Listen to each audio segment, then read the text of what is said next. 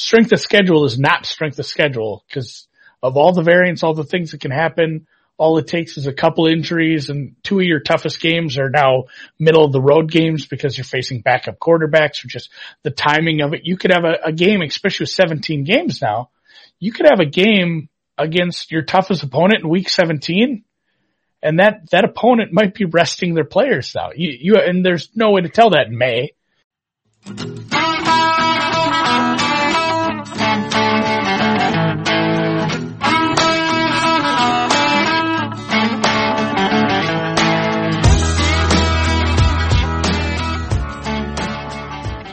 Hey everybody, welcome to Props and Hops, a betting and beer podcast powered by Dimers.com and part of Blue Wire Hustle. I'm Matt Landis and this week's conversation is with Andy Molitor.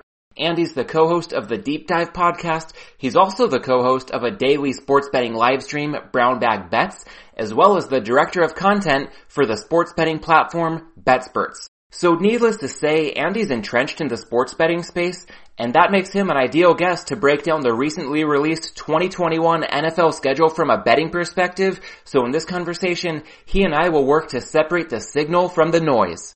We'll get into Andy's background in betting, and also in the conversation, we'll play a little game of Mythbusters when it comes to popular talking points around the schedule, with the goal being to isolate what's actionable. And we'll also dive into the betting content space through the lens of Andy's podcasting experience as well as his role with BetSperts.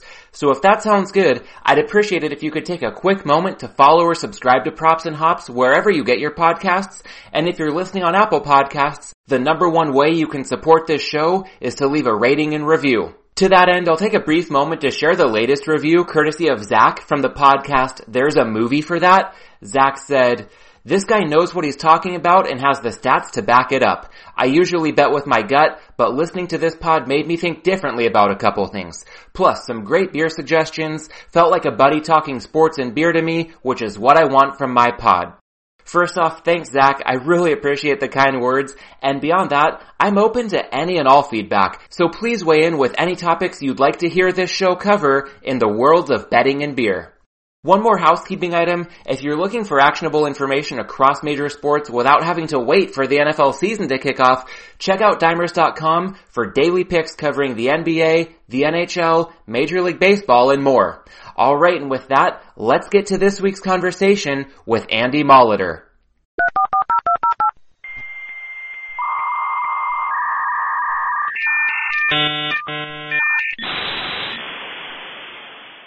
Andy Molitor, the Minnesota half of the Deep Dive podcast. It's an honor to have you on to talk NFL schedule from a betting point of view. Thanks for taking time to join Props and Hops. Yeah, no problem. I've, uh, I'm excited to talk. I've seen the rundown you sent me. There's a lot of NFL on there. That, uh, that was an instant yes. I'm like, yeah, I'll come talk NFL. I'm jacked for all the stuff we've had. The draft's over, but you know, the schedule reveal, you know, with all the leaks during the day, it's, uh, it's that time of year again yeah, kind of a 24-7, 365 business at this point, and I'm glad we can dive into this topic. And to help set the stage before we get there, I'd also love to shed some light on your background as a bettor. And to kick things off, if you could describe your journey as a bettor, maybe going back as far as the first bet you remember making. Yeah, you know, I goofed around with friends and really I was paying a better vig back then because it was just crossing with friends for five bucks over a football game here or there. I think maybe the first one I really think back was the Niners Chargers Super Bowl in like fifth grade, I want to say it was. Uh, the nine, I had the Niners, so I was undefeated at that point, but yeah, a little of that. And then I, I did get into some of the, early offshore stuff when somebody introduced me like, Hey, you could bet on football on the internet now. And back when the, you know, the internet wasn't new, but some of the features that were starting to roll out were pretty cool when it was like, Oh, we can play poker online. We can bet on sports online. It was crazy. So I didn't get real serious into it until I did discover some gambling Twitter really. And I started, I found some pick accounts. I'm like, Oh, there's like experts just giving out their picks and you find out that's not true but you know, getting into that community, getting into that part of Twitter, I did make some good connections. I found some people. I found Drew Dinsick. I, you know, and through that we started the deep dive and through that founded more and more connections with, you know, uh, even some professional bettors out there. There's been some great information I've been able to absorb through that and, you know, talk to other people about their process and absorb some of the things that I like about how they do things. So just, yeah, the community and the network uh, has really probably been the biggest thing that's evolved my, my betting process throughout the years, I think. Yeah, that sounds great. And I have a soft spot as well for that 90, I guess it was January 95, that Chargers Niners Super Bowl. That was my first year as a football fan. I grew up in San Diego, so obviously the game did not go well for me, but just realizing, hey, the NFL is a cool thing. We have a local team and as far as I knew up to that point, they went to the Super Bowl all the time. So how much worse could it get? And, uh, yeah, things can, things can get quite a bit worse. That's the last time they even sniffed the Lombardi trophy and, and they didn't even really sniff it that much in that game. So fingers crossed things can turn around soon. Um, there's, there's some promise for the Chargers, but, sure. um, we might touch on them a bit as we get into some of the schedule details. But before then, um, I'd also love to touch on just how you go about juggling multiple sports in, you know, in your process, handicapping a lot of NFL, but also you've done a lot in golf. You're doing a lot with golf right now. That's really cool. Also when college basketball overlaps with the NFL, you're pretty active in both. What's that process like to make sure that you're covering all your bases, but also operating at a high enough level in each sport? I think it, it comes down to your time management. And when I say that, I don't even just mean on a daily. I've, again, this is something I've absorbed from other people who do multiple sports or even people who do one sport at a high level. They tell me, you know, that was like a, an aha moment as far as how early they start working on stuff. And, uh, you know, if basketball starts tomorrow and you just, oh, I gotta scramble and get all my stuff ready, you're done. You know, like having all your college basketball stuff in place early, having your NFL prep done months in advance where you, you have your baseline stuff and then you just have to make small adjustments throughout the off season. Like once we get to training camp, once we get to preseason, once we, you know, there's some injuries or something. If I already know where, what I think of these teams and how I have them rated, I have all my notes and, and everything put together, then I don't have to do a ton of work once we get to the season. So uh, the prep work months, literally months in advance, I think is the biggest thing. Um, and then just, you know, making sure you're staying on top of stuff during the season obviously is probably the most of the work then once you have you, you know, once you have your, your processes and your everything set up to go, I think, you know, most of it's just paying attention to the news and staying on top of, especially with golf when there's, you know, club changes or, you know, somebody's doing something or, you know, like a guy has a, there's been a few of these now where we've had, uh, golfers' wives with pregnancies and silly things like mm-hmm. that. Just, just little things you need to stay on top of or with, with the college basketball staying on top of the transfer portal this summer is going to be like all of it. Like that's, it hasn't been like this ever. And then the, the NFL, obviously I've, I've gotten into a comfortable, you know, process of how I start and, you know, from like right now, I'm going to start getting ready for the NFL right now with, we have the baseline of the regular season win totals out. We even have some lines for week one. The draft is over you know, we can still see some moves, but you don't see a ton of moves from team to team now. And, you know, I can start to get my, you know, start to get a, a big picture look at all these teams and slowly uh, refine that as we get to the season. So juggling multiple sports is tough when you get around to it. And that's where I, I do lighten up on golf in the fall, which is, it's nice how the season works out. Golf kind of lightens up when, you know, you get into the real heavy part of the season where it's a lot of college basketball, a lot of football golf is light that time of year. So it does work out. And uh, maybe that's a, maybe that's some advice. You know, if you want to handicap two sports, maybe don't pick the NBA and NHL because it's like there, there's literally, you know, almost a hundred percent overlap. If you're looking, you know, maybe go baseball and football where the overlaps aren't as bad or even tennis and football, golf and football. There's so many that don't have a massive overlap. I think, I think people would have an easier time with that. Yeah, you touched a lot on prepping ahead of time and really finding your process for each sport. And that makes me think of how competitive the landscape can be if you want to win at this.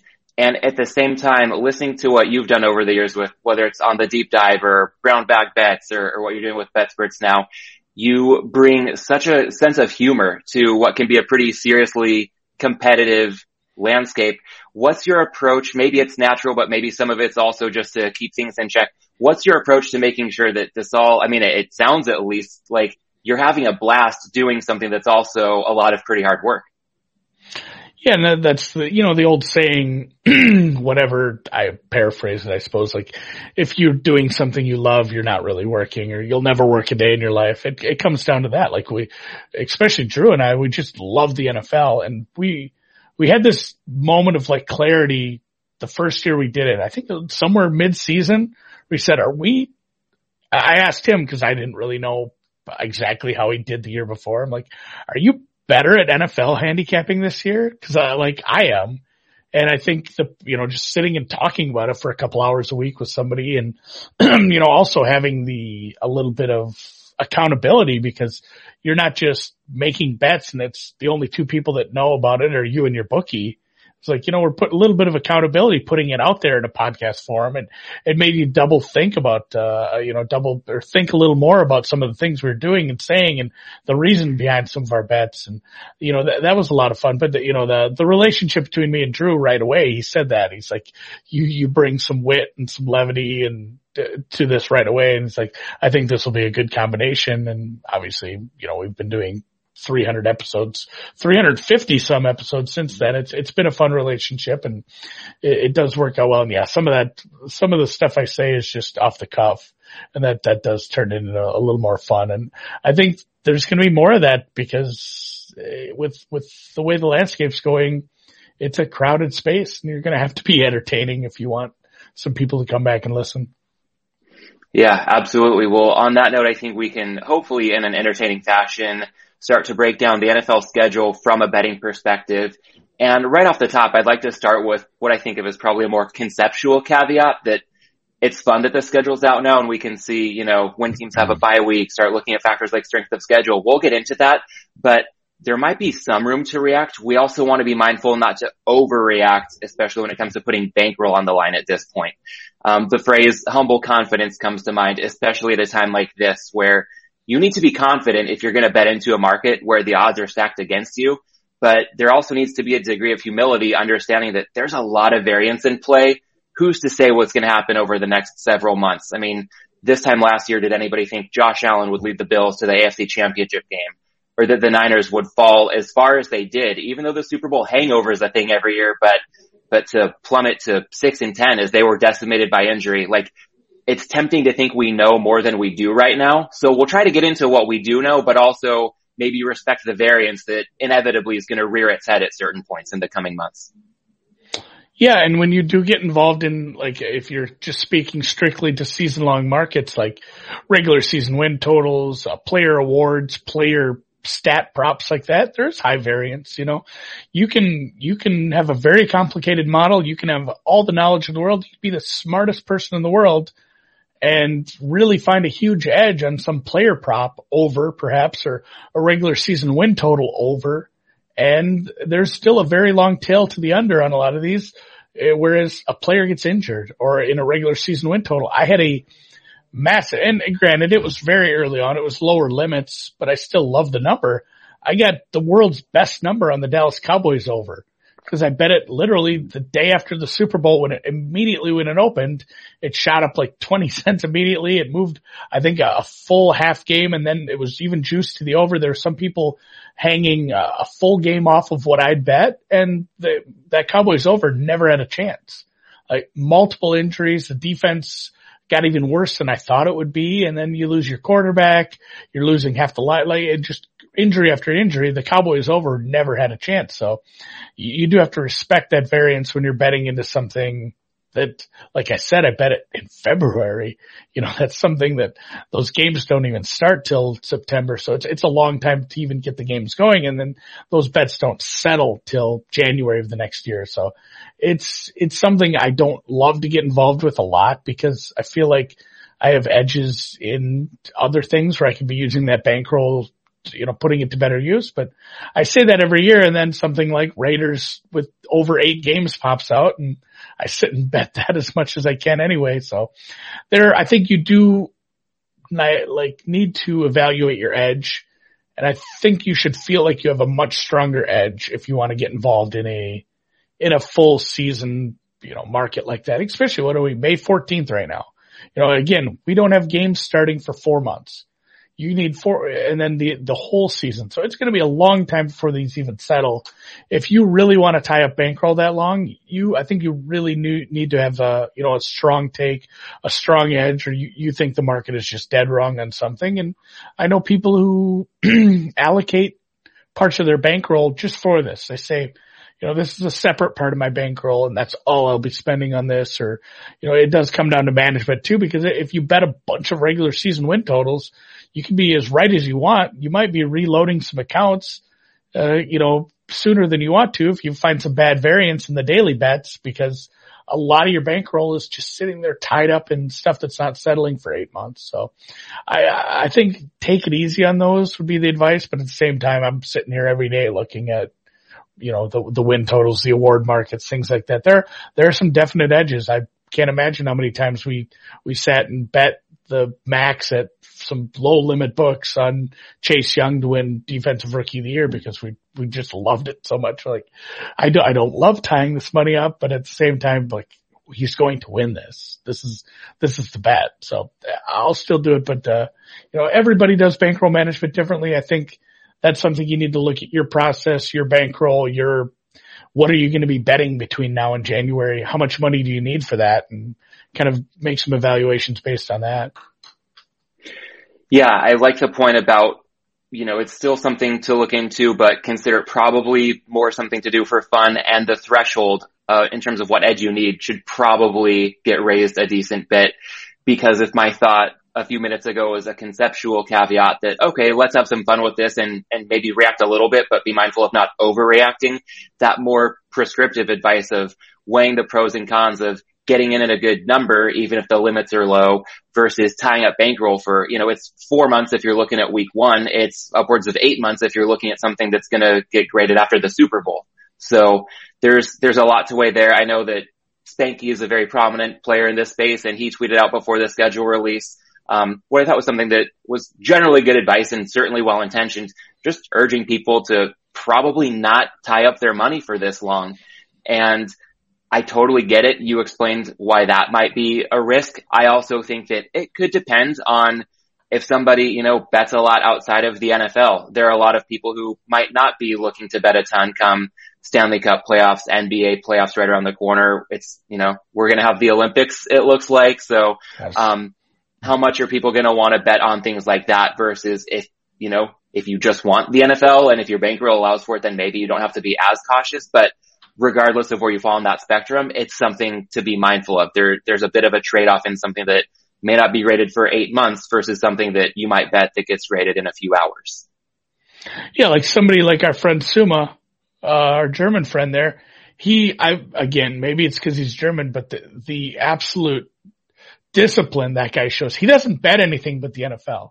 Like that's what he bets. I, I mean, I don't even know if he does. I'm gonna have to ask him that. Like, do you even, you know, just tickle soccer at all a little? Cause he's, he's a big Schalke fan and I, I don't think so, man. That, that guy's bankroll is dedicated to the NFL where somebody like that, he doesn't have to worry about, oh, what if I bet and lose a bunch of baseball or NBA playoffs this year? Like it's, he has his money that's set aside for the NFL and, and that's where, you know, he bets more of these regular season win totals than we do and that's fine because that's how he's allocated his bankroll. It's already allocated for the NFL for those futures. So kind of, yeah, and it really does depend on what you're doing with the bankroll the rest of the year as well. Yeah. Well, I think that's a good way to set the stage for, you know, let's have some fun with this, but also try to be responsible with it. Yeah. And on that note, I think we can go ahead and dig into it. So what I have in mind with you is to play maybe a game of Mythbusters, if you will, when it comes to popular talking points around the schedule. And I think we can categorize some factors maybe into three buckets. Um, one being it probably just doesn't matter. Two, okay, maybe it matters, but it's priced into the line. So betting wise, what can you do with it? Or three, yeah, it matters and maybe we do have an edge there when it comes to betting. So sure. getting into some factors to put into those categories, looking at, um, you know, we can get league wide and team specific, but starting with league wide factors, strength of schedule, I almost look at as a two parter. Um, in one sense, I, I know that I think of it as the mainstream media methodology of looking at last season's one loss record, you know, looking at those win percentages and using that as strength of schedule. And we can probably pretty quickly rule that out as something that just doesn't matter. I mean, again, going back to the Niners, they were six and 10 last year and they were in the Super Bowl the year before. Um, they could not have been hurt much more by injury last season. And this season, their win total is 10 juice to the over. So if you're looking at that six and 10 record from last year, that's pretty misleading. Even with the extra game this year, that win total 10 juice to the over is telling you they're probably not a losing team. So we want to be careful there. But am I missing anything? Any thoughts on the notion of strength of schedule measured based on previous season win percentage. Yeah, that's something you see the analytics community panning every year this time of year when some media company in, inevitably comes out and, and just bases strength of schedule on last year's records because so much can change, you know, even just like the, you know, the Patriots last year based on it wasn't like oh the they're a bad they're a good team that had a bad record. It's like there was a massive change to that team. You can't take last year's record and expect them to just bring Cam Newton in and be good again. Or you know some of these teams like you referenced the Niners, great reference there. That massive injuries, a team with a bunch of injuries. that They were a very good team. They're one of the favorites in the NFC if they wouldn't have had 13,000 injuries, they'd have been a good team. So I think looking at the regular season win totals from this year is a better way to, because I, you know, that's a, a median projected value by the market right now. That's a way better to, way to look at it. So yeah, if you see anybody doing that, uh, the, the strength of schedule based on last year's record or even some other factors, like that's stuff to throw out right away for sure. Yeah. And when it comes to your point of looking more at forecasted wins for this season, that certainly has more weight, but at the same time, there could be a ton of variance there because we don't know what's around the corner and, and often consistently updating that in season, um, can be more important than, you know, what we're looking at in May projecting for the 2021 NFL season. So when you even have a, a sharper methodology, let's say to look at strength of schedule, let's, let's say looking at regular season win totals for opponents, even in a case like that, do you give it much weight? Do you think, okay, that might matter, but it's priced in, or, or maybe there are cases on the extremes where we have an edge? I know um, Warren Sharp is big on putting out visuals uh, that show like the easiest and toughest schedules based on that methodology. So like the Niners, a clear one this year. They have what looks to be the easiest strength of schedule at this stage. And a clear bottom two would be the Steelers and the Raiders. So do you put any stock into something like that? A, a little bit. Like it doesn't hurt. You know, I talk, I've been talking a lot about nudges lately when you already say like, I think the market is wrong on this. And then you look and you can say like, these people do a halfway decent job of projecting. And again, it strength of schedule is not strength of schedule because of all the variants, all the things that can happen. All it takes is a couple injuries and two of your toughest games are now middle of the road games because you're facing backup quarterbacks or just the timing of it. You could have a, a game, especially with 17 games now. You could have a game against your toughest opponent in week 17 and that, that opponent might be resting their players now. You, you, and there's no way to tell that in May. You know, you can look at little things like that that can completely screw up a strength of schedule. Like, yeah, we're playing the best, best team in the league, but we play them in week 17, are they even going to be playing players? That happens every year. So it, again, it's all projected. So I don't put a ton of weight into it, but it is a nice little nudge. Like if I already think, Hey, this team's an under team, this team's an over team. And then I see their, their projected schedule based on something with a, a little more relevance, like, you know, some of these analytics company putting out their strength of schedules, it, it, certainly doesn't hurt, you know, and, and again, if it's, if it's an over team and I, then I look at somebody I trust and they say they have a really tough strength of schedule, maybe it's a nudge to just keep me, keep that money in my pocket and not make that bet instead. I think there's a lot more nudges that way than the other way where it's, uh, you know, I'm always looking for reasons not to make bets that I'm about to make. And I've found plenty of those in, in certainly in that too. Yeah, I think that's a good point and one that I try to bring up fairly often on this show is that it's more valuable to pass on a losing bet than it is to force the play on a winner. I mean, if you think about it, you could just say $100 bet size. Okay, you can win 100 or laying the standard minus 110 VIG, you would lose 110. So if it's a coin toss, you're coming out uh, in the red in the long run if you're forcing the play when you're on the fence. So I like that point about thinking critically, maybe considering reasons why not to make a bet. And if you're trying to do that and you can't come up with a lot of reasons, that probably fortifies your stance on having an edge. Yeah. And if you do come up with reasons, then hey, sometimes the best bet is to pass and that's perfectly okay. Every bet you make, you should try to make a bet on the other side. You know, just, uh, like what if, what if I was betting the other side? Try to make a narrative for that and, and then start to dig in and see if any of that stuff makes sense. We do that all the time and just game by game in the NFL.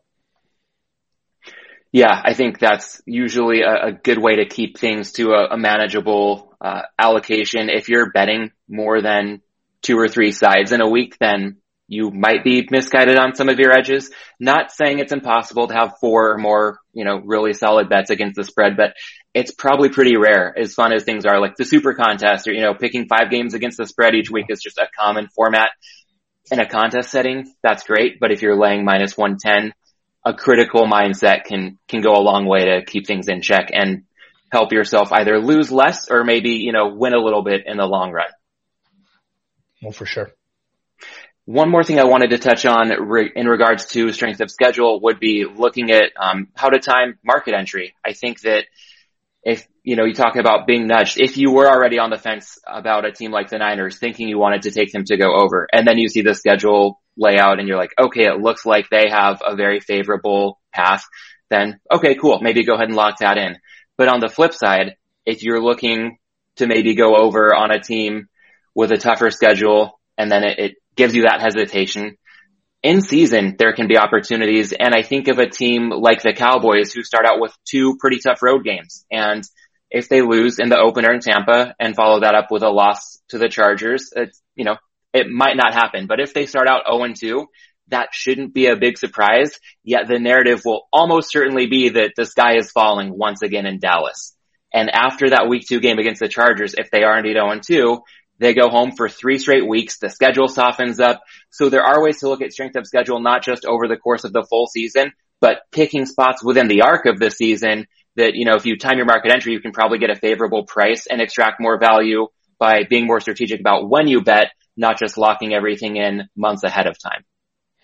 Oh, for sure. And that, you know, that was something we talked about with a few teams every year, whether it's, Hey, we're going to grab this team to win the division but we're probably going to, you know, add a team in that division. Like we're going to grab this other team at this point based on they have a really tough stretch to start the season or even just this team has a really tough stretch to start the season, but they're in a division where they probably still have a chance. Um, oh, th- this is a bad one since we didn't make this bet, but I mean, it was just something to keep an eye on and, and, you know, you got to keep your eye out for opportunities and maybe one in 10 pops up. Like we said the Texans, the Texans last year, uh, you know, we said maybe we'll bet on them to win the division. We never did, which thank God we never did and for good reasons, but they started at the Chiefs, hosting the Ravens, at the Steelers, and then hosting the Vikings.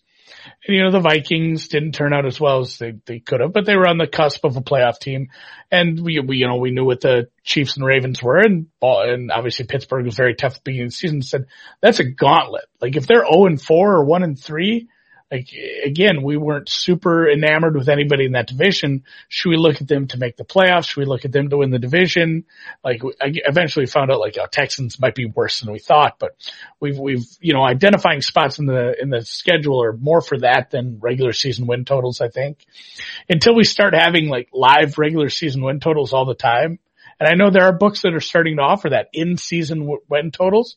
I think that's something you can, uh, you know, approach if you think you're ahead of the market on the scheduling. But, you know, for the most part, scheduling spots like that are, yeah, like exactly like you said, like we're looking for spots for entry, whether it's to win the division, to win the conference, to make the playoffs. Uh, I spoke about Zach Wilson the other day. I said if he has a really tough, tough start to the schedule, I might bet him to win rookie of the year after a couple weeks.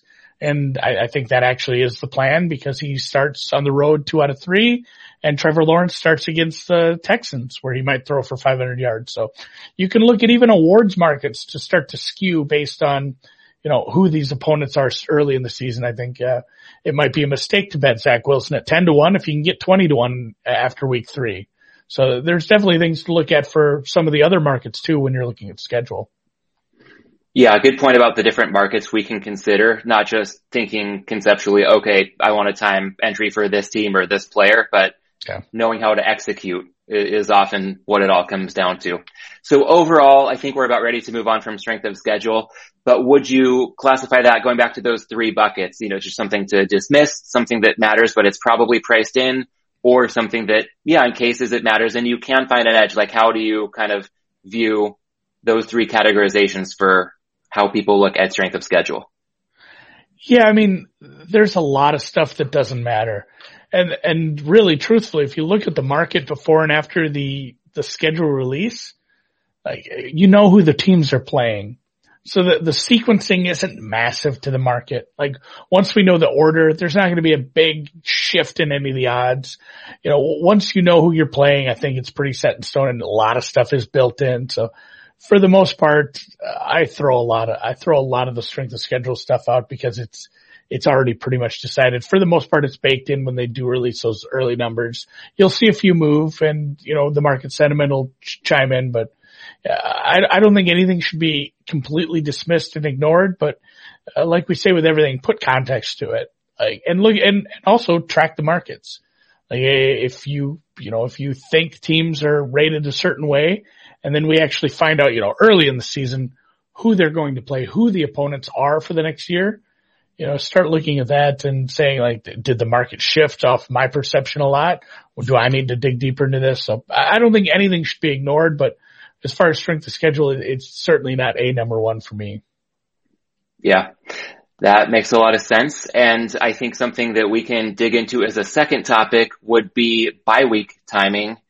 And that's something that gets a little bit of play every year, but I'm particularly curious this year with the 17th game being added maybe this is me being selfish again as a Chargers fan, but when I saw their schedule, my biggest disappointment was that their bye is week seven, and that's a long slog from week eight to 18 without a break. And I thought, okay, if they do make the playoffs, it would probably be as a wild card team. And if they're going on the road at that point, they also have two of their last three on the road to close out the regular season. I mean, that, that's a team that will be running on fumes. And we saw last time they were running on fumes in a bad travel spot in the playoffs. New England just blew the doors off of them a few years ago. And, you know, if you're looking at a team that's playing the equivalent of a full college season without a break and, you know, possibly a bad travel spot, that's, you know, something maybe I'm getting too selfish here with my Chargers bubble, but there are other teams who have early byes and will have that pretty long slog. Or a team like the Patriots, I think their bye is week 14 which, you know, that, that's a long grind to start the season. On those extremes, every team probably would love a week 10 bye. But when we get oh, yeah. several weeks on either end of that, how much weight do you give that in terms of how you might look at a team to start the season if they have a late bye or to finish the season if their bye comes perhaps too early? I'd probably look at it later during the season in a game by game. You know, I, I couldn't put a lot of weight to that in a full season market if we're still just referencing like you know, overall sentiment of the team or regular season win totals. You know, but the, but the byes are important for numerous things. And like you said, an early bye is tough. Uh, when you end up, especially with the longer season this year, we saw what happened with the, the Steelers bye got shifted due to some COVID stuff. And they, you know, again, there was other factors, but they looked like hell at the beginning, end of the season. You know, they, you could tell they'd played so many weeks in a row. I said 12, 13 weeks in a row once we, you know, once we get to the playoffs there. It was, it was, you know, for good reason they gave a bunch of players week 16 or week 17 off. Like they were tired. That, that can definitely be a slog. It's not going to be good for the, the Chargers. They're going to hopefully you know, just win enough games where they can probably do something before the playoffs and get some players some rest because that is going to be rough. But, uh, I'd say the biggest thing, you know, and when you get week by week, the bye week is absolutely just priced into the line for sure. But something we do look at with those is, uh, I think we were very anxious to see where the bye weeks landed for certain teams as far as quarterback changes. Again, I'm just going to keep going to like the rookie of the year market, but with Justin Fields, with Trey Lance, with some guys that aren't a hundred percent to be the starter on week one as far as a rookie. Not, you know, they're not in the same boat as, uh, Trevor Lawrence or Zach Wilson. Like, oh, those guys are starting. You know, you say like, is there an early bye? Could they say, Hey, we'll go Jimmy through week five and then after the bye switch once he's had some time to acclimate himself to the, to the process here. So some of those when we're starting to evaluate rookie of the years, because the biggest thing for rookie of the year again is probably opportunity. So when we start looking at those, we look at that and not only that, but like first coach fired, that's another market that the bye weeks, the bye week comes into that a lot for me too, as we start looking at some of the favorites in there, like, hey, where would they fire this guy? Or, you know, if you, if you have a bye that works out perfectly, especially even going back to the previous topic, a tough schedule followed by a bye for a team with a coach that might be on the hot seat, like that's going to help me bet on that market as well. So the, the bye week I don't put into, or the, let's call it the bye week sequencing or where it falls. I'm not putting that a huge amount of stock into that as well as far as the overall, you know, how I feel about the team or if I'm looking at season long markets for them, but it certainly is something I'm going to take into account as we get down the road. Like, Hey, maybe a team who has back to back road games in week 10 and 11 and had a very early bye, Uh, or, you know, even further, 12 and 13 or somebody like your Chargers, two and three at late, you know, if somebody, it's been a long time since their bye and they have back to back road games late in the season, it might be more of a fade look than somebody who's, uh, it's back to back road games, but they had a bye two weeks ago. You know, they're a little fresher. So it's something just to keep in the back of your mind as you're going through the year, I think more so. Yeah, I like that context of, you know, when the byes are occurring at more derivative markets or, or, just props such as rookie of the year or first coach fired.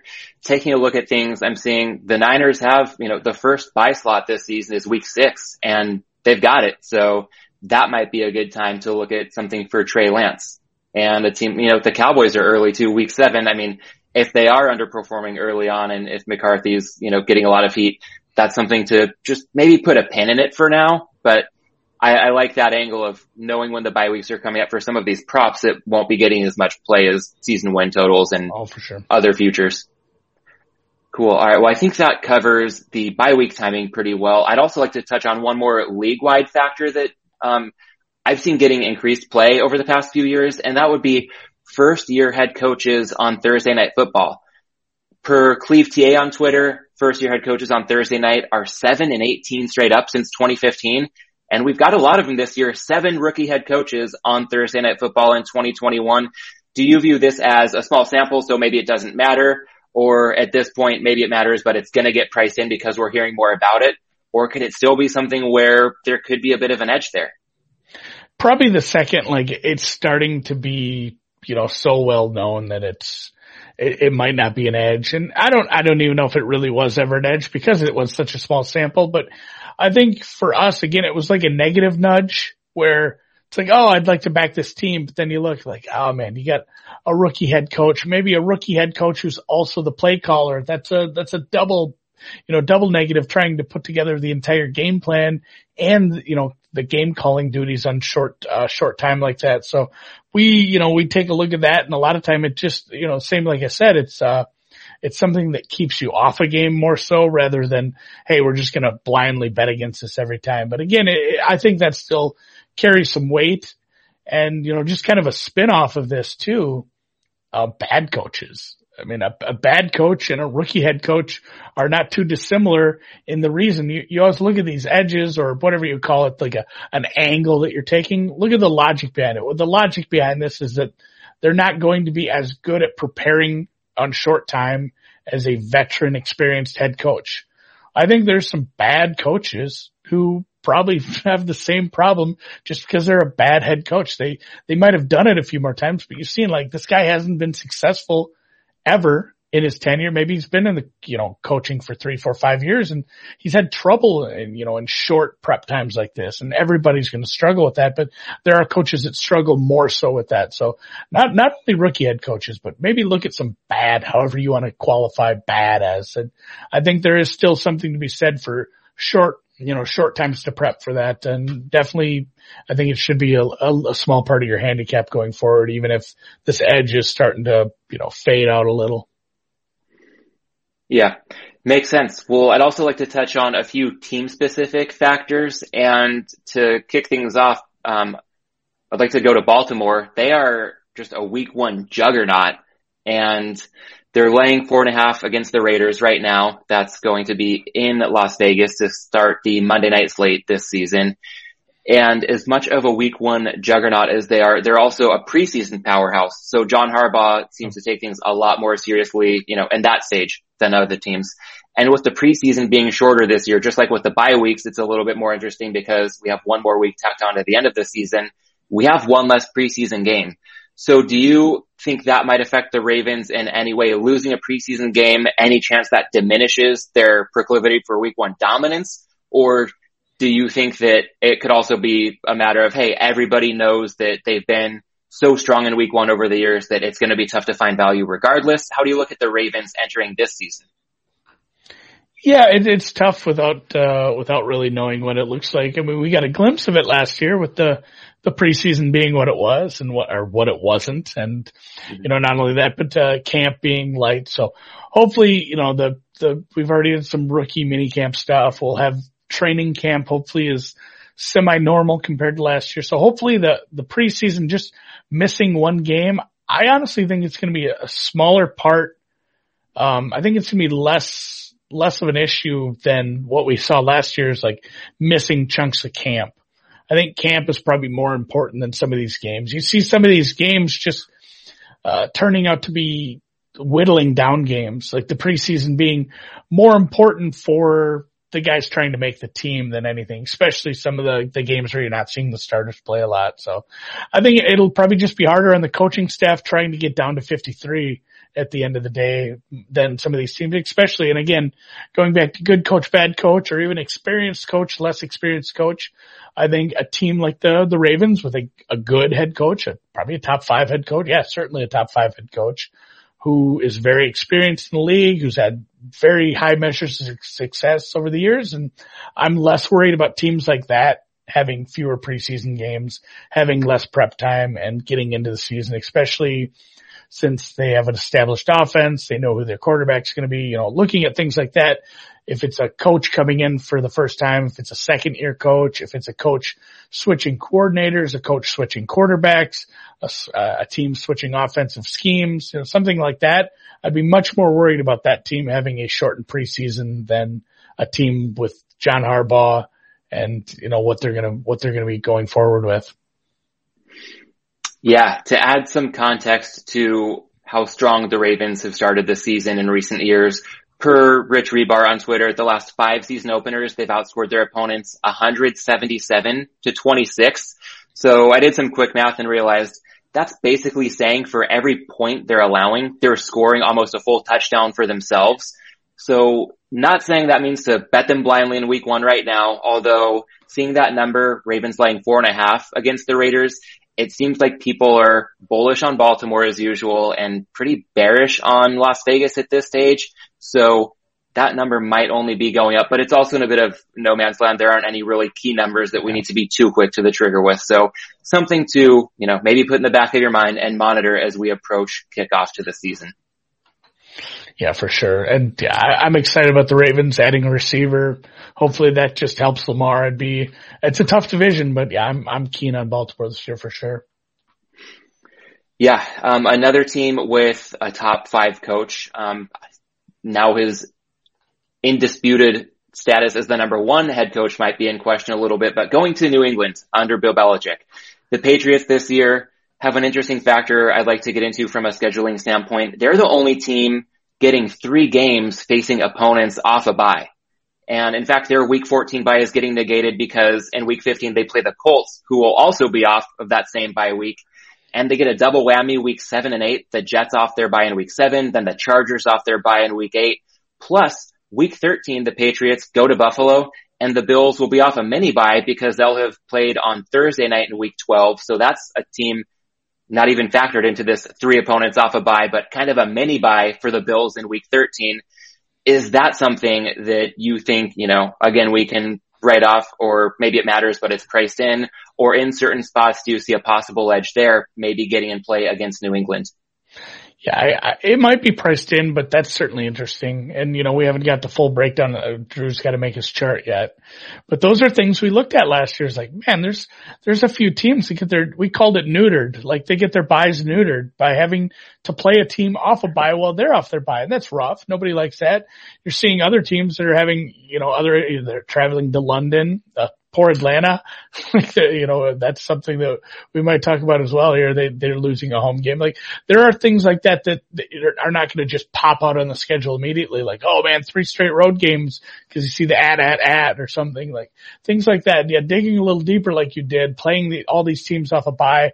That's what we hope to get to when Drew makes his, you know, his, uh, color coded chart, seeing things like that. Like, hey, this is a team that, you know, it might be like, oh, this has been a good team and maybe we should be betting on this team midway through the season. Like it's not getting easier. You know, they, they have this team off bye this team off a bye. They have the, the, like you said, the Buffalo thing. That's tough. So, uh, you know, complete the, the inverse of a coach not having time to prep for a Thursday night game, having that extra week to prep, you know, the players getting rested. That's super tough. So yeah, not, not a great look. And yeah, that's something I definitely factor in, uh, my long-term look for the Patriots this year. Yeah, and sticking with their division, a team maybe on the flip side of things, looking at the Dolphins, they have a really long stretch with minimal travel this season. In fact, they will have only one road game between November 1st and Christmas. They'll ultimately have 57 days with just one road game, and that's something Warren Sharp brought up on Twitter as the longest stretch in the league with, you know, only hitting the road one time. And that can be, you know, possibly interesting depending on how worn out they seem to be as we get into late October. We know they're going to get some good home cooking. So when you see something like that, kind of the inverse of the Patriots situation, does that make you any more bullish on the Dolphins or do you just figure they're still playing 17 games? They're still playing, I guess, an AFC team. So nine home games, eight road games, and it's ultimately going to more or less even out. Yeah, and may, I was going to say maybe that's a it's a product of the fact that the AFC is getting the home games this year hopefully they, honestly, I, I, feel for the players, but I hope they just go to 18 to even that out. I don't like, uh, I don't know, my OCD kicking in on that. I don't like that, but yeah, I, the, again, it's, it's definitely maybe baked in a little, but that is a long stretch. That's a good spot to be, you know, looking at Miami and maybe if they do play really well, seeing how their market is affected. If they get too over, you know, overpriced, it might be time to fade them once they come off that. Like, oh, they look so good the last six, seven weeks. It's like, yeah, they, they played one road game. Like once they get past Christmas there, it might be like, Hey, Miami is overpriced. You know, again, always looking at these things in, in terms of their market range. Like if a team has a really easy stretch like this and they play well through it, they're going to become overpriced where you're going to have to turn heel and bet against this team. So not only, yeah, I, I do love this for Miami, but I'm, I'm going to keep an eye on them where the market sentiment is for them after this stretch because again, like I said, they could be overpriced come Christmas. Yeah, especially if Tua's only pass in the arsenal is still a slant over the middle. Yeah. All right. Well, moving on to the NFC, a team that you touched on, the Falcons. I know there's been a lot of positive buzz around them adding some firepower, taking Kyle Pitts at the top of the draft. Their offensive scheme should be better this year with Arthur Smith taking the torch from Dirk Koetter. Even in the division, the Saints lose Drew Brees. The Panthers did not land a premier quarterback. So a lot to possibly like about the Falcons, but as you touched on, they lose a home game to London. So they're playing only seven true home games this year. Again, as an NFC team, they were already looking at nine road games it might as well be 10 road games without travel to London, even though they're the de facto home team. So is the schedule a bit of a wet blanket when you look at the Falcons, um, considering they're just going to be one of those road weary teams perhaps as the season wears on?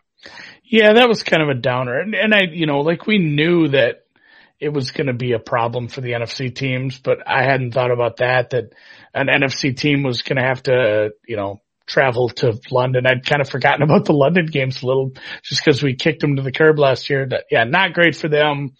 We made some cases for, you know, a resurgence for Matt Ryan. Possibly that happens, but it's not helping me. It's not helping me to like this. Although Drew did just DM me this morning. He said Art Smith 25 to one. So is that interesting? And I'm like, God, you know, if there, there is the narrative there and it, maybe it helps that narrative even more. Like, oh, this offense was a you know, they went to the Super Bowl. It's never been the same since. And Art Smith came down, turned this thing around, Matt Ryan resurgence. And the fact is, and it might even be part of the buildup, like Art Smith got put into a tough spot here where he only had seven home games this year and they were still able to go, you know, 11 and 6, 12 and 5 and, and fight for the division with Tampa. Like that, it might be a, a help to something like that. But yeah, it is, again, it is a wet blanket. It sucks for Atlanta. It sucks for how I want to view Atlanta as a long-term, you know, player this season. Yeah, it's going to take some getting used to, by the way, the 12 and 5, 11 and 6. I'm just so programmed to these numbers adding up to 16. So it'll be interesting to see, uh, how that works itself out as we, as we start to get better at throwing off projected win totals offhand. It's a definitely oh, different yeah. dynamic this year. I've struggled. I still say San Diego Chargers though, so it might take I, a while. I would, that's where they belong. So hopefully if you just keep saying it, you'll eventually be right. Kind of like a broken clock is right twice a day. If you just oh, said yeah. it in the past when it was true, it can uh, maybe be true again one day in the future. But uh, yeah, for now there's one more team specific dynamic I'd like to touch on with you, and that actually involves two teams, the Packers and Broncos. Given all the Aaron Rodgers speculation, maybe somebody at the league knows something. The Packers have five primetime games. Denver got one. Uh, maybe somebody at the league is just hoping like hell that Rodgers stays, but they don't know for sure that it's going to happen. But either way, when you look at those two teams, I know that a lot of the speculation is now built into the line. Denver's, you know, widely available at 20 to 1 to win the Super Bowl. That's building in a decent probability that Rodgers is there, of course. Um, as we wait for all this to play out in the midst of all this speculation, how are you looking at teams like Green Bay and Denver? Yeah, I don't want to put myself in a precarious spot with them is what I'm doing. Uh, you referenced Cleve TA. He's the one who put me on Denver early. He made a good point. I kind of went back and forth with some other people. We were kind of hoping to get Deshaun Watson up to Denver with all those good young receivers. So I bet some, again, smaller limits, but I have Denver 75 to 1 to win the Super Bowl. Uh, thanks to him and uh, I think 20 to 1 to win the division. So I'm very much hoping Aaron Rodgers goes there, but at these current prices and where we're at now in the market, I don't want to get involved in either of these teams. Just, uh, cause if you guess, essentially you're guessing and if you guess wrong, you get your, it's just high risk, high reward. And that's not how I, not how I look at some of this stuff. You know, like I said, the Denver stuff, smaller bet just uh, cause it'd be fun to have a, a, massive number when they get Watson up there or something. And now I got a second chance at it with Rodgers, but in, in, you know, actual betting on the season, I'm just to have to wait for this to play out and hope he, I really do hope he goes to Denver for obvious reasons, but uh, I'm not going to be betting look ahead lines on Green Bay. I'm not going to be betting these teams to win the division. I know some people took some shots with Minnesota. I think those are probably right because that number was probably a little heavy even with Rodgers, but, uh, yeah, for the, for the most part, I'm hands off on that because I'm, I'm just scared. I don't, I don't want to be sitting on a, essentially, if you're wrong, it's just a loss. Like having a loss that early sucks. Yeah. Yeah, that makes sense. Well, we've gone through a lot of different factors here and I'd like to maybe quickly summarize what matters most. And maybe there's something we didn't touch on, but when we think of things like strength of schedule, bye week timing, first year head coaches on Thursday night football, or any of these team specific concepts that we've addressed, is there anything that stands out to you that does matter? I like the fact that you brought up sometimes there might be an angle like in Miami's case where people are like, oh, let's get on them before they have all these, you know, home games but you have the point. Maybe you wait for all those games to happen and then play against them coming out the other end. Is there anything you take away from the schedule release that either builds on the factors we've already touched on or anything else that, you know, might be worth keeping in mind for a potential betting edge down the road? Yeah, I think that two things. Like the one was just you said keeping an eye on the market sentiment of a team, and if if it gets too inflated or deflated based on looking ahead at the schedule, sit down, look at it. Like identify really rough patches for teams or really easy patches like you just described for Miami and see how the market reacts. And again, you have, you have to have the right kind of results. Like they have to play well during an easy stretch for them to become overvalued or they have to lose a few games during a tough stretch for them to be undervalued. Look for spots where you might say like, this is, you know, it's almost like a, a stock chart. Like this is my buy spot. I'm going to buy low on this team because they're coming out of a rough patch and into an easy patch. So look for those things ahead of time and be ready. I have just a ton of notes and reminders and stuff like, Hey, this is where I might want to jump in on this team in the season. And then the other thing is to keep an eye on news. Um, especially with some of these weird travel spots like, uh, we've had games where it's like, we're not betting this if this happens or X, Y, and Z happens. And a lot of it revolves around London games or a West Coast team playing two East Coast road teams, like, or a spot where it's like they should not fly back to San Francisco. Like if they fly back to San Francisco, we might bet against them just strictly off that uh, at this number. And you find out like, oh, all right, they're staying in, you know, West Virginia or they're staying on the East Coast. Like looking at teams who are making the smart decisions with travel, whether it's the London, we, we've had multiple London games I've bet on where it's like, oh, this team is leaving way too late. They're going to look like shit. I think one of those was uh, a team got blanked. Like you said, the, the coach screwed up. They left at the wrong time. The other team's already over there getting acclimated. We're going to bet against them. And yeah, it was, it was like 24 nothing or something. It was just that they looked, they looked like garbage over there. So pay attention to that sort of stuff with London games, with travels to the opposite coasts, uh, some of these teams and travels where teams have two or three away games in a row, see what their travel's doing. I think you can find smaller edges in that if you're paying attention. Yeah, and sticking with that London theme for one more moment, that's pretty standard over the years for teams to take their bye the week after going yeah. to London because of all the travel. But the Jets were given a week seven game on the East Coast. So if they're in London, they could have just stuck it out, saved their bye for later in the season. It's kind of like now they're burning their bye early because yeah. they play in London early. But London to the East Coast is a much different dynamic than London to California or Seattle. So talk about smart scheduling or, or maybe stupid scheduling in some points. It's going to be interesting to see how that pans out for teams that made deliberate decisions that might actually end up costing them. I almost want to say somebody uh, declined the bye after a London game a couple years ago. Maybe the Colts or I'm trying to remember that. It's like, oh, that's, that's going to be rough for them coming back from that. So yeah, keep an eye on the, on the travel, but also the travel back from games that, you know, across the coast or from coast to coast or if you're going uh, across the pond, certainly.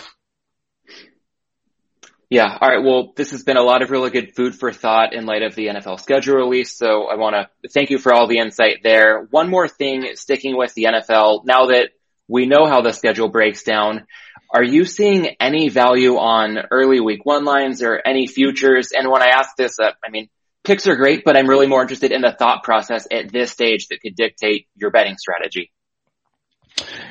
Yeah, it seems like I like a bunch of unders, which um, maybe again we talk about the Miami uh, that's that schedules quirk, let's call it, that they have where they're playing all these home games in such a in a period of time. And I said maybe the the market overreacts at the end of it. I'm wondering how the market's going to react to last year's high high scoring, high totals. I think there's you know it, it can only go up for so long. Like we're not going to see totals in the 70s and, and, maybe someday, who knows, but I shouldn't say never, never work in absolutes, but I, think I'm going to be looking at unders probably early just because of everything we had last year. And I liked a couple right off the bat, you know, in the, in the Bears game, in the chart or the Steelers game, excuse me. So some of those numbers I think are opening a touch high for some of the better defenses because it, you know, it's, it was an offensive league with the, the scoring we had last year. So whenever you can take a, the, the biggest narrative and the thing they're going to talk about the most and go against that, that, that usually isn't the worst thing in the world. And just my early numbers made uh, quite a few of these totals a little too high right off the bat. So I think that's what I'm looking at. I haven't really tied up much money yet, but I I likely will once we have some more widely available numbers. Yeah, I'm looking at Bookmaker right now. I'm seeing 50 and a half is the total for that Pittsburgh Buffalo game and 44 and a half for the total in that Chicago Rams game in week one. So maybe a couple to keep an eye on. And in general, I think I like the angle because part of the reason that scoring went up last year that would have been tough to know ahead of time. I mean, a reason that one yard touchdown props were just such, you know, good bread and butter week after week. Opposing teams, if they're, you know, facing a third down or a fourth down or if they're down near the goal line, they can communicate just as well as the home team when there are no fans. So if we're getting a lot of, you know, touchdowns instead of field goals down in the red zone or even drives that might end on a third down being converted or not midfield, a team picks it up and they end up scoring. That's not going to be in play as much this year as far as we can tell. We're still not totally clear on how full stadiums will be and it might vary from one stadium to another, but certainly looking at many more fans this year than last, and that could have an impact on suppressing scoring. I think a lot of these totals are more or less going off the charts using historical data. But if they were nudged up a little bit artificially after what we saw early on last year, that's probably not going to repeat itself to nearly the same extent this season. No, and I mean, great point. We did see, uh, some, some players even came out and said that offensive players, usually quarterbacks, signal callers. They said like it was easier to communicate without fans. They liked it. It was, it wasn't so bad. So, uh, maybe we don't see as much of that this year. Yeah, well, I'll also weigh in with one thing I'm looking at in week one. Uh, haven't placed this bet yet. I'm going to keep an eye on it because it is a little bit contingent on what the market does. But I already know I, I really like Miami at the current price point plus two as a teaser leg in New England, taking them up to plus eight. I'm eyeing one more tick on the Washington football team. If we can get them up to plus one and a half hosting the Chargers, that would be a second leg. And if not, um, something I like a little bit less, but still think could be worth playing, looking at Tampa Bay basically to win outright, hosting the Cowboys. As far as the Dolphins go, that plus two in New England, the game has a relatively low total of 46. I mean, welcome to the NFL in 2021 yeah. when 46 is kind of a low total. Um, but that implies a little bit less variance, also less variance in the form of a divisional matchup. So there is some familiarity there and the chance to take Miami up through a full touchdown in a game they'll be live to win outright has some appeal to me. Looking at the Washington side of things, again, I need them to get one more tick from plus one up to plus one and a half to get them up through seven in a six point teaser. And they've got an even lower total, 44 and a half. So that would imply maybe even a little bit less variance than that Dolphins Patriots game. And the Chargers, I mean, they've got the talent to win by margin, but until we see them do it consistently, it's just going to be tough to believe that it's something you can bank on because we've seen them year after year just finding ways to make games close that maybe had no business being close. So if we don't see Washington plus one and a half, again, Tampa Bay down to, you know, essentially minus half a point at this stage. I know that's not really a key number, so I don't like it as much, but I wouldn't be surprised to see some one way action here I know the Bucs currently laying six and a half. It's no surprise to me if they're favored by at least a touchdown when this game kicks off, in which case you're not going to be able to get them below one and a half or one. So just something to keep on the radar. Dolphins as a good teaser leg, possibly pairing them with Washington if the number's right. And if not, Tampa Bay, a good second leg. I know there are other games on the board that fit the, uh, classic Wong model of teasing through three and seven. And just one more note, uh, like any bet, it's largely contingent on the price. So I think, you know, minus 120 is kind of standard now. I don't love that, but, um, when there's a really good fit, like I see with the Dolphins and possibly Washington, that's cool. Tampa Bay would be a reduced amount as a second leg, but there are precious few books that still offer minus 110 on two team six point teasers. So if you have a few outs, just keep an eye out for things like that. And if you've got a book charging you more than minus 120, then they're gouging you and, and you can just forget the last couple minutes of what I said. Yeah, don't do that. Your break even goes well above where Wong stuff works. So try to, try to find a minus 110 book on teasers. And if you have, if you have more, let me know. DM me. yeah, yeah, exactly. We could, we could use the tips. Um, cool. Well, I would also love to use our time to touch on the work you're doing with BetSperts. Um, it's maybe another side of the betting platform conversation. After last week, I had pro bettor Rob Pizzola on and he shared some good insight on BetStamp. And we've got some room for multiple players in this space. So I'd love it if you could describe BetSperts and, you know, what sets it apart from, you know, maybe some other players in the space.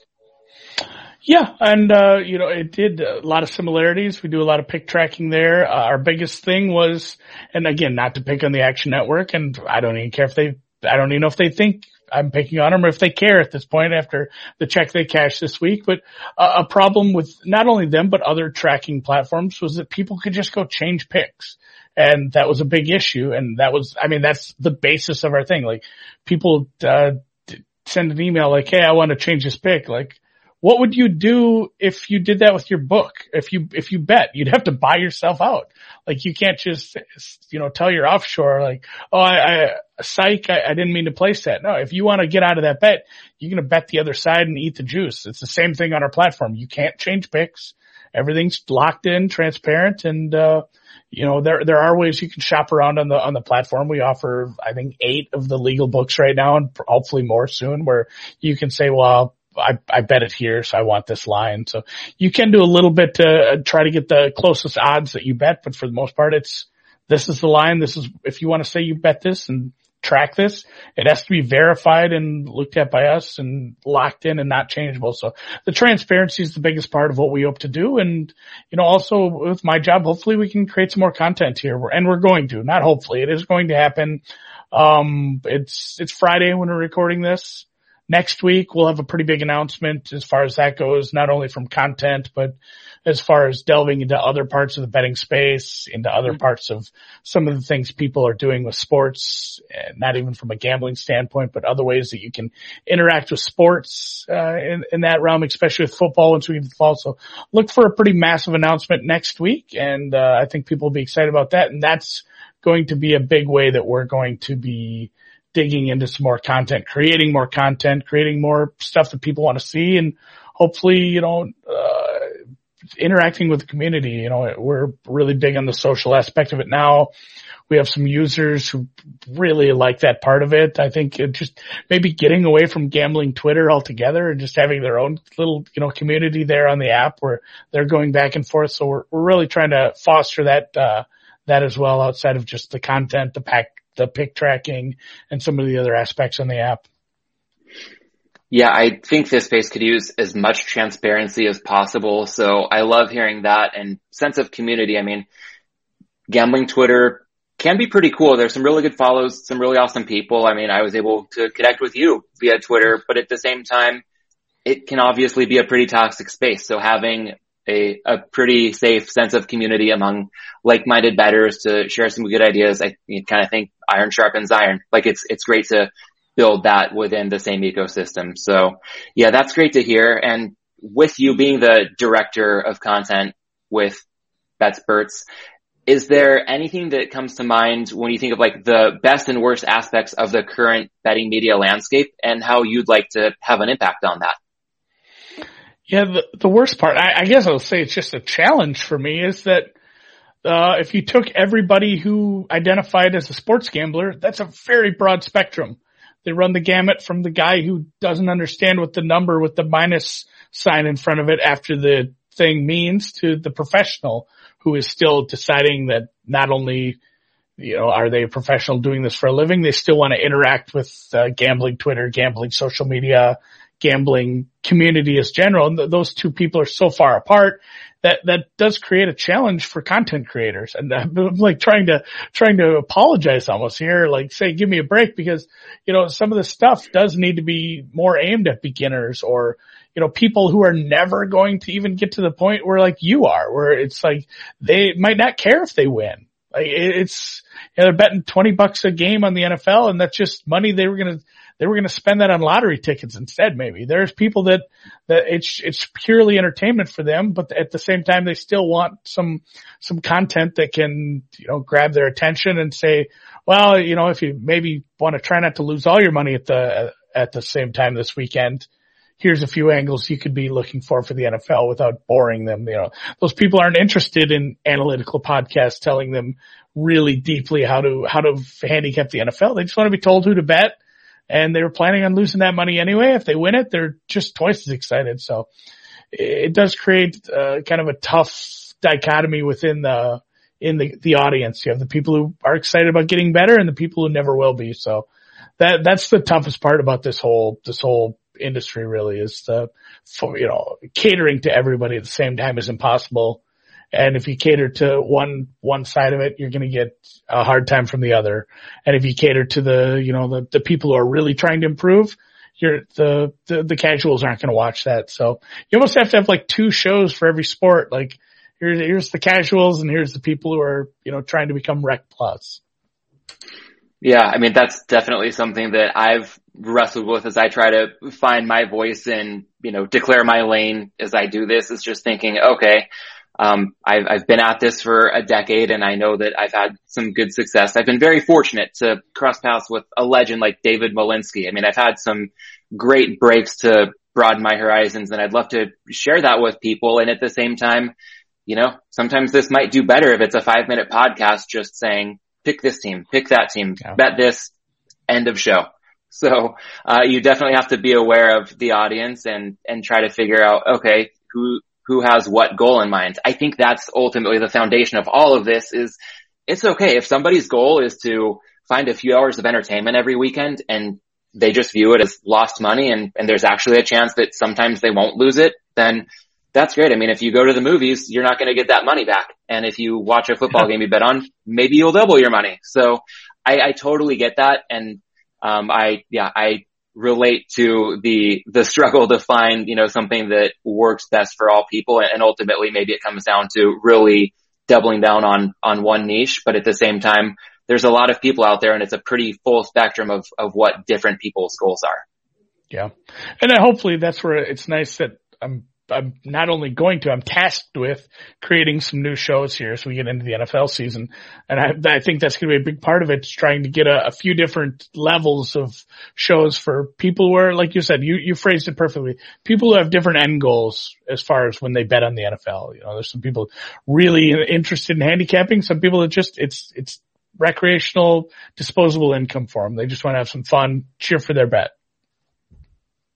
Yeah. Well, to that end, I, I guess before we wrap things up, uh, sticking with your, your role with BetSperts, if you could see, you know, more of one thing in the space when it comes to betting content, what do you think that thing should be? Uh, I think the authenticity like, you know, you have it. I, I'm just going to say I have it because, because uh, however I want to phrase it, but like you can tell when people are betting on the stuff. Like you, and I said this because we, we, you know, we found out like somebody wasn't betting on anything. They, they were saying at, at any given point, like, well, I mean, we kind of knew that. And I said, I'm so far the opposite way where even if I mention a bet, sometimes like you know, saying I might place this. I, I, feel, sometimes I feel so guilty. I bet it small just to, you know, so in my mind I'd say I didn't lie about it. I bet on that. I still bet on that. I feel, I'd feel so guilty like saying these are our plays and then not playing any of them. And it, it, the authenticity that comes with that, like telling someone or knowing someone has skin in the game, you can tell, like you can tell. And I do feel for some of these content creators who are, maybe they were just sports people that you can tell like their, their bosses just said, Hey, guess what? You're sports gambling now. And they just force them into it and they don't give them the prep. They don't give them the, the tools. Like you just tell like they're not bad people. It's just like they were told like, Hey, start talking about sports betting and they, they don't sound like they know what they're doing yet. And that's not good content. And maybe it works for some people, but most people can smell BS and uh, that's been rough. So hopefully going forward, the content people will be authentic, prepared, and given the tools they need to actually talk about this kind of the right way. Even if it is just this is entertainment, it still needs to be authentic and, you know, properly prepared. Yeah, I I appreciate that, you know, kind of feeling for people who might have been just mainstream sports media getting forced into gambling. Yeah. Um, it's easy to say this, this content's garbage. The bet they're, you know, recommending doesn't make any sense, but you know, maybe they're just doing something that they were told they had to do and it's not yeah. something that they, you know, they're personally as invested in as we are. So it's, I think important to have some empathy for, you know, what other people might be experiencing on their end as well. And also to your point of having that authenticity and, you know, if you mention a bet, you feel compelled just to make sure you actually have at least some skin in the game because even if you didn't say you love it, if you threw it out there, then other people might be tailing it. And to that end, I, I recently posted a little thread on Twitter about some NFL season long props that I was eyeing. And I did include the caveat that this means tying up bankroll for a long time. So again, circling back to the start of the conversation, something to be mindful of. But at a couple of my different books that I, I would not classify as sharp, I saw some pretty discrepant lines on Trevor Lawrence interceptions for the season. Um, one of them was a flat 14 and a half and one of them was more or less a flat 10 and a half. I guess these weren't exactly flat, but the VIG was pretty minimal. And I mentioned, hey, like there's a pretty good middle opportunity there. I'm like, okay, well, I, I kind of wish I just took the over 10 and a half and left the 14 and a half alone because that seems like a good number. But if I said, hey, here are two numbers and there's a good middle opportunity, I, I felt compelled to play back some of that 14 and a half and, and hopefully it's somewhere between 11 and 14. That is a pretty nice middle, so I don't hate I, it. I think but, so. But sometimes when you have one really good number and one number that just seems fair, you might just want to play that one and at the same time being true to what you put out there so that you've got some skin in the game yourself. Oh, for sure. Yeah. Well, um, Andy, this has been a blast. I know we're a little north of an hour now, so we can wrap things up. Um, one piece of advice you would have for aspiring sharp bettors? Is there, is there one thing that you think those, you know, rec plus bettors should, should try to do to build out their bankroll over time? Yeah, like I said, don't work in absolutes, but don't think you know better because you've learned something. There's been so many moments where it's just like, oh shit, I was very wrong, like very wrong about something. And, you know, be fine. And as you network, listen, like it's the same in everything. Like you're going to learn a lot more by listening than, than just spouting off what you know. I've learned so much from people. So really, I think that the, the basis of that is continue networking, talking to people, asking questions, listening to smart people and, and learning more because you're, you're, it's in anything you do in life, you're not going to know everything. And I, I, have a lot of people to thank. It would be a four hour podcast if I tried to thank them all for all the things I've learned over the years. So yeah, just con- continuing to not think you know everything is the best, best way to approach everything. Yeah, that's, I think a, a really insightful answer and it might tie in with the next question I had teed up. Um, I would like to ask about your biggest piece of advice to aspiring betting content creators. And when I asked, you know, Rob Pizzola a similar question, his thing was to stay humble and not think you know everything. So that totally resonates for this question as well. You also just touched on something like authenticity or being, you know, mindful of what others in the space might be going through, even if you don't agree with everything they say. Maybe there's something you can consider to understand where they're coming from. But with all these factors in play, if somebody's, you know, just getting into this, trying to create some valuable betting content, as the director of content for BetSperts, what do you really look for when it comes down to the top few factors? Yeah, and if somebody somebody says like I want to start creating content, well just do what you just said. Start. Like do something. Find something you love and write about it or podcast about it. Make videos about it. Create create um, cool graphics about it and put them on Instagram. Do whatever you like because you know with the authentic the authenticity easy for me to say really comes from the fact that like people can tell you like that. Like you enjoy handicapping horses. You enjoy looking at you know FCS football. Whatever it is you like start creating content around that. And yeah over and if if you are starting to if you're looking to do that you can contact me. Like DM me if you're looking to start getting into writing. I we have a program to kind of help people start get that off the ground. If they if they don't know where to start if they're looking for a platform to put that on i'm i'm hosting some people's writing right now as we go. So eh, yeah my biggest advice is just do it. Like don't, don't what, what are you waiting for? Are you going to be better at writing next week? Are you you going to be better at podcasting next month? You know uh, do do the research figure it out ask questions again if you if you need help but you know just start. That's what we did with the deep dive. We didn't we didn't do much prep. We talked about it and like i think later that week. We're like all right let's do an episode see how this goes. You, you can't make mistakes and learn from them unless you uh, start doing something where you can make mistakes. So yeah, just go, just do it.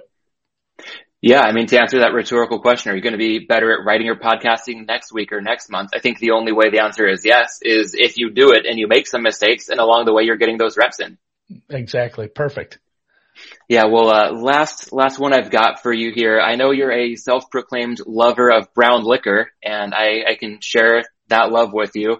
Um, also weaving in the other pillar of this podcast, I'm a big lover of craft beer and was curious to hear if you're into that as well. If not, that's perfectly okay. But I also know in the, in your neck of the woods, there's some access to some pretty good stuff. Oh yeah, for sure. And even, you know, I don't live in the Twin Cities where there's a massive amount of, you know, craft beer and brew pubs and what have yous. And they're great up there. It's starting to come down here where we have three or four places that are doing their own brewing down in Rochester that, that are great. A few places I've checked out and, you know, uh, the big enough liquor stores here where I can get quite a bit of stuff anyway. So I do love my Minnesota beers too. Schell's. I don't even know if I'd consider them craft since it's like one of the older breweries in the Midwest. It's like 150 years old, but they make up, you know, they make a bunch of different varieties. I like Schell's a lot and it's, it's over New Ulm, New Ulm, Minnesota. It's out, like I said, it's like 150 years old. There's peacocks walking all over the property. Like uh, some of those that have, I, I feel like a lot of these breweries have peacocks now, but you know, so I, and I did live, I lived in Wisconsin for, a, I lived in Wisconsin for a while. There's mm quite a bit of craft beer over there. You know, even before like Leinenkugel's was cool way back, that was like a, a thing that uh, was more more native to the Midwest, and obviously Spotted Cow and everything that New Glarus does is great. Like, you know, we can't even get that. I have to drive across the border to buy New Glarus beer. You can't get it in Minnesota. So, you know, I, I do love our our local breweries over here quite a bit, and it's about that time of year where it gets awful cold up here. So it, it's more brown liquor in the winter. Summer turns into, uh, I lighten it up a little with some nice gins, but a lot more beer in the summer. So I, I've already been tasked with that. I have the text, uh, to, I think she might want wine tonight too, but it's Friday. I, I need to pick up some beer for the weekend on the way home or I'll be in trouble. Yeah, sounds like an appropriate shopping list for this time of the week. And uh, I'm not sure how tough it is for you to make the trek to Wisconsin, but you touched on it. I mean, if it's fairly feasible to access. Uh, I might hit you up about a possible trade to get some new Glarus if I were to dangle some of LA's better options to get out your way. So maybe something to consider circling back sure. on offline. Awesome. Well, Andy, thanks again for your time. Uh, this has been a blast. I'd like to make sure we can plug your work. You mentioned people can DM you if they're interested in maybe some content opportunities with BetSperts. Um, Twitter at Andy MSFW, the Deep Dive Podcast, Brown Bag Bets, a good daily live stream that also gets released in podcast form. And of course, your work with BetSperts. Uh, is there anything I'm missing or anything else you'd like to add? Yeah, just started a golf stream. Like I said, I was joking around with the internet down in Georgia. Wasn't able to do it this week because of the, the travels, but, uh, approaching the green, I, I'm just going to play the course that the, the PGA is playing that week. We'll talk about it a little, do some betting and yeah, look going forward a bunch more stuff. Like, uh, there'll be, there'll be a ton of content around the, around the bend. So follow me on BetSperts, follow me on Twitter and, uh, um, you know, Twitter's my main thing. You know, I, I love Twitter. I love gambling Twitter. So any big announcements you'll see coming from there and I'll, I'll point you in the right direction as content rolls out over the summer. Cool. Yeah. And it's a fun follow on Twitter as well. I mean, if anybody wants to see the, uh, I guess the bucket list clothing item that you have in the sights, there, there's something good pinned to your profile too. Oh, yeah. So some good betting stuff, but also some, some just really fun stuff that goes beyond that realm as well. So Andy, once again, thanks for your time. Uh, whether it's uh, a chance to get together over some beer or brown liquor or both at some point down the road, I would love it if we could make that work at some point. And in the meantime, I can't wait to continue following your work. No, thank and thanks for having me. I enjoyed it, and yeah, hopefully we both learned uh, learned a little something from each other today. Goodbye. Thanks again to Andy for joining the show. You can follow him on Twitter at AndyMSFW, the Deep Dive Podcast, the Brown Bag Bets daily live stream, which is also released in podcast form, and also through his work with BetSperts. You can find links to each of these in the show notes. And while you're at it, friendly reminder to please follow or subscribe to Props and Hops wherever you get your podcasts. And if you're listening on Apple Podcasts, the best way you can support this show would be to give a rating and review. And if you'd like to keep the conversation going, I'd be happy to connect online. You can find me on Twitter at mlandis18 and on Instagram at Props and Hops. I'd appreciate any thoughts you have on this week's conversation, as well as any topics you'd like to hear this show cover when it comes to betting and beer. And if you're interested in a write-up on the highlights from my conversation with Andy, you'll be able to find that over at dimers.com, where if you're looking to get accounts to get in play for the NFL 2021 betting market, you'll also be able to find a rundown of good promos to sportsbooks in states where wagering is legal. I'll drop a link to that rundown in these show notes. And on that note, that'll do it for this episode of Props and Hops. Thanks for listening. I'll talk to you again next week. And until then, let's bet well, let's drink well, and let's be well.